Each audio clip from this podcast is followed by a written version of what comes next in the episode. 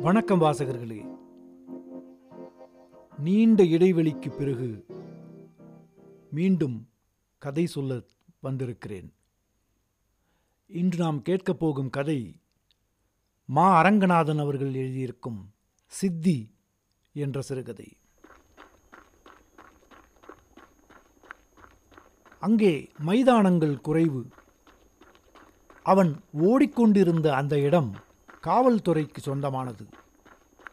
ரொம்ப நேரம் அவனை கூர்ந்து நோக்கிக் கொண்டிருந்த காவல்காரர் ஒருவர் இடையே அவனது ஓட்டத்தை தடை செய்தார். தம்பி இங்கே ஓட அனுமதி வாங்க வேண்டும் என்று கூறி ஆனாலும் நீ நன்றாக ஓடுகிறாய் முன்னுக்கு வருவாய் என்றும் சொல்லி சிறிது நேரம் பேச்சு கொடுத்தார். அந்த நாட்டில் விளையாட்டிற்கு அத்தனை மதிப்பு இருந்ததாக தெரியவில்லை. இருந்தபோதிலும் வீரர்களைப் பற்றி தொலைக்காட்சி செய்திகள் மூலமாக மக்கள் அறிந்து கொண்டிருந்தார்கள். கஷ்டம் நிறைந்த வாழ்க்கையை எந்தவித உணர்வும் இல்லாது இயல்பாகவே அவர்கள் ஏற்று நடத்தி கொண்டிருந்தபடியால் விளையாட்டுகள் அங்கு எடுபடவில்லை. காலம் காலமாக அவர்களுக்கு தெரிந்த விளையாட்டிலேயே ஈடுபட்டு திருப்திப்பட்டு கொண்டனர். ஒலிம்பிக் போட்டிகளைப் பற்றி கேள்வியோடு சரி. அந்த மண் உலகிலேயே ஒரு விசேடமான மண் போலும். அங்கேதான் அவன் ஓடிக்கொண்டிருந்தான். நீ என்ன படிக்கிறாய்? காவல்காரர் கேட்டார். அவன் அதற்கு சொன்ன பதிலை காதில் வாங்கிக் கொள்ளாமலேயே தொடர்ந்து கூறினார். நீ இப்படி ஓடுவதற்கு முன்னே சில அறிவுரைகளை பெற்றுக்கொள்ள வேண்டும். நானும் ஒரு காலத்தில் ஓடினேன். அதை தொடரவில்லை. என் அந்த கால வயது திறனை விட நீ அதிகமாக இப்போது பெற்றிருக்கிறாய். ஒன்று செய்யலாம். கேட்பாயா?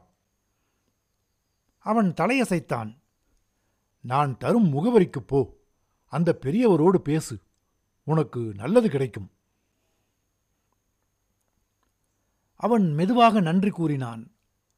அன்றைக்கு அவன் முடிவெட்டிக் கொள்ள வேண்டும். இல்லையென்றால் அந்த பணம் செலவாகிவிட நேரும். அது ஆபத்து. மீண்டும் பணம் கிடைப்பது அரிது. இந்நிலையில் அந்த காவலரின் யோசனைக்கு அவன் பதிலும் நன்றியும் திருப்திகரமாக சொல்லியிருக்க முடியாது. ஆனாலும் அவர் ஒரு முகவரியை கொடுத்து உற்சாகப்படுத்தி அவனை அனுப்பி வைத்தார். தன்னை செம்மைப்படுத்திக் கொண்டு அவன் மறுநாள் இரண்டு மைல் தூரத்திலிருந்த அந்த வீட்டிற்கு சென்றான். பெரிய மாளிகை போன்ற வீடு. வீட்டின் முழு பார்வையும் விழ தெருவிலிருந்து காம்பவுண்ட் சுவரை தாண்டி மரங்கள் அடர்ந்த பாதை வழி நடக்க வேண்டும். அந்த பாதையில் அவன் கால் வைத்தபோது அதன் அழகான நீட்சியில் அந்த கால்கள் ஓடுவதற்கு தயாராயின. மாசு மறுவற்ற அந்த பாதை வீட்டைச் சுற்றிலும் இருக்க வேண்டும் என்று நினைத்தான். வீட்டின் முகவாயிலில் நாட்காலியில் செடிகள் சூழ்ந்த இடத்தில் அவர் உட்கார்ந்திருந்தார். பெரியவர் அவனை எதிர்பார்த்திருக்கவில்லை. ஆனால் வருபவனுடைய நடை அவருக்கு எதையோ ஞாபகப்படுத்தி இருக்க வேண்டும். தூரத்தில் வந்து கொண்டிருந்தவனை ஆவலுடன் பக்கத்தில் காண விழைந்தார். ஏன் இத்தனை நாள்? முன்பே ஏன் வரவில்லை? என்று கேட்கவும் எண்ணினார். அவர்களது சம்பாஷணை இயல்பாக எளிதாக இருந்தது. நமது நாடு பாழ்பட்டு விட்ட நாடு. இதை இளைஞர்கள்தான் காக்க வேண்டும் இல்லையா? என்று இறைந்து கேட்டார். நடப்பதற்கு முன்பே ஓட ஆரம்பித்து விட வேண்டும் என்று கூறி சிரிப்பு மூட்ட பார்த்தார்.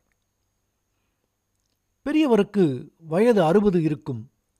விளையாட்டு விஷயங்களிலேயே தன்னை மூழ்கடித்துக் கொண்டவர். அவைகளைத் தவிர உலகிலுள்ள எல்லா காரியங்களையும் இயந்திரங்களைக் கொண்டு நிகழ்த்திவிடலாம் என்று நம்புகிறவர். அந்த நாட்டில் எல்லா செய்தித்தாள்களிலும் வந்த படம் இவருடையதாகவே இருக்கும். சீடர்கள் அதிகம் இருந்திருக்க முடியாது.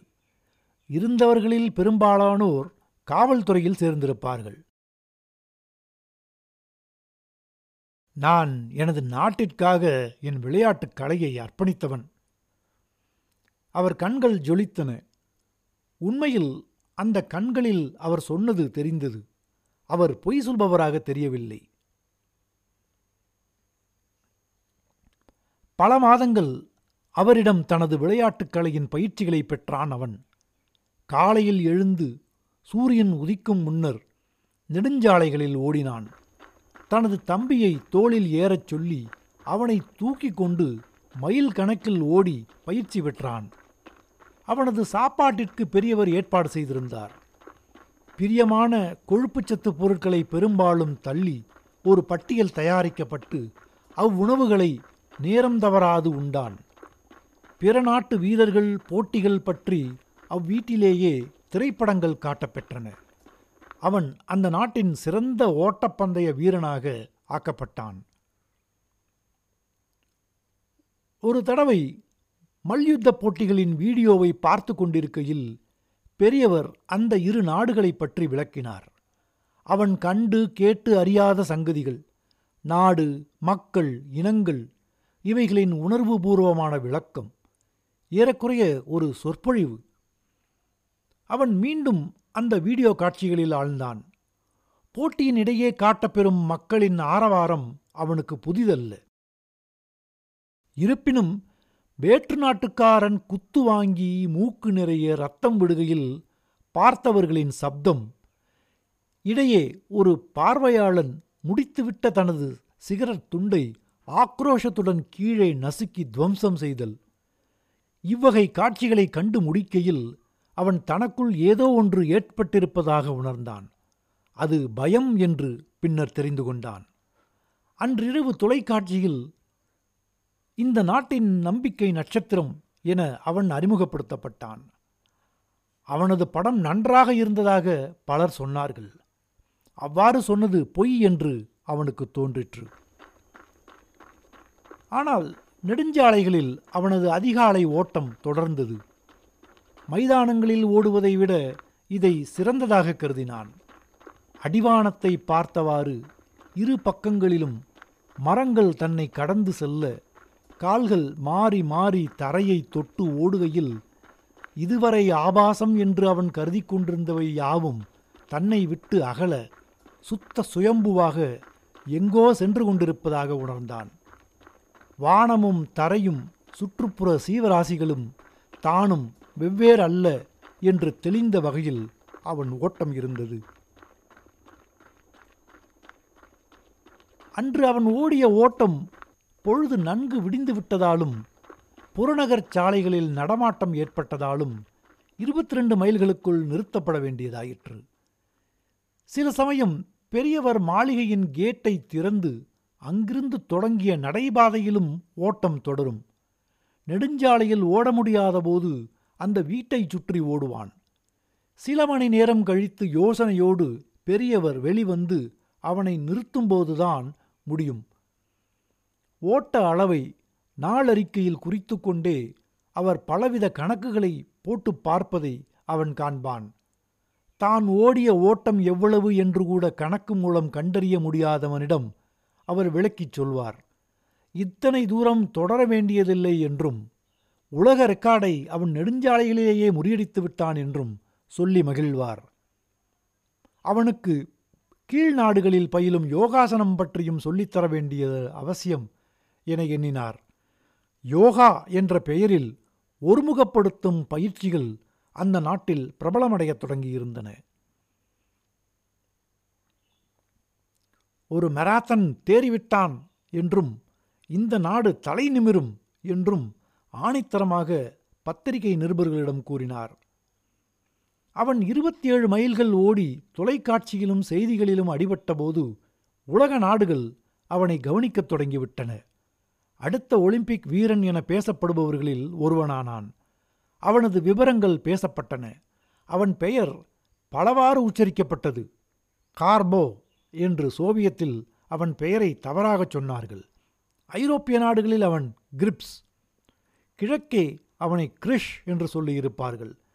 தென்புலத்தில் கருப்பன் என்று இருந்திருக்கக்கூடும். அன்றுதான் அவனது பெயர் அதிகாரபூர்வமாக வெளிவர வேண்டும். ஒலிம்பிக் போட்டியில் கலந்து கொள்பவனாக. விளையாட்டரங்கு ஒன்றில் பத்திரிகையாளர் பேட்டி நடந்தது. கையில் ஒரு சுருட்டுடன் பெரியவர் சிறிது தூரத்தில் உட்கார்ந்திருந்தார். அவர் புகைப்பிடிப்பது அபூர்வம். பேட்டி பின்வருமாறு இருந்தது. நீங்கள் போட்டியிடும் வீரராக தேர்ந்தெடுக்கப்பட்டால் மகிழ்ச்சிதானே? எனக்கு ஓடுவதில் ரொம்பவும் மகிழ்ச்சி. நமது நாட்டிற்கு பெருமை தேடித் தருவீர்கள் அல்லவா? ஓடுவது ரொம்பவும் நன்றாக இருக்கிறது. போன ஒலிம்பிக்கில் வென்ற வீரர் பற்றி உங்கள் கருத்து? ஓடுபவர்கள் எல்லோருமே மகிழ்ச்சி அடைவார்கள் அவர்கள் எல்லாரையும் நினைத்தால் நான் சமாதானம் அடைகிறேன் நமது நாடு விளையாட்டில் முன்னேறுமா? அவன் பேசாதிருந்தான். பெரியவர் தலைகுனிந்திருந்தார். கேள்வி திரும்பவும் கேட்கப்பட்டது. எனக்கு ஓட மட்டுமே தெரியும்.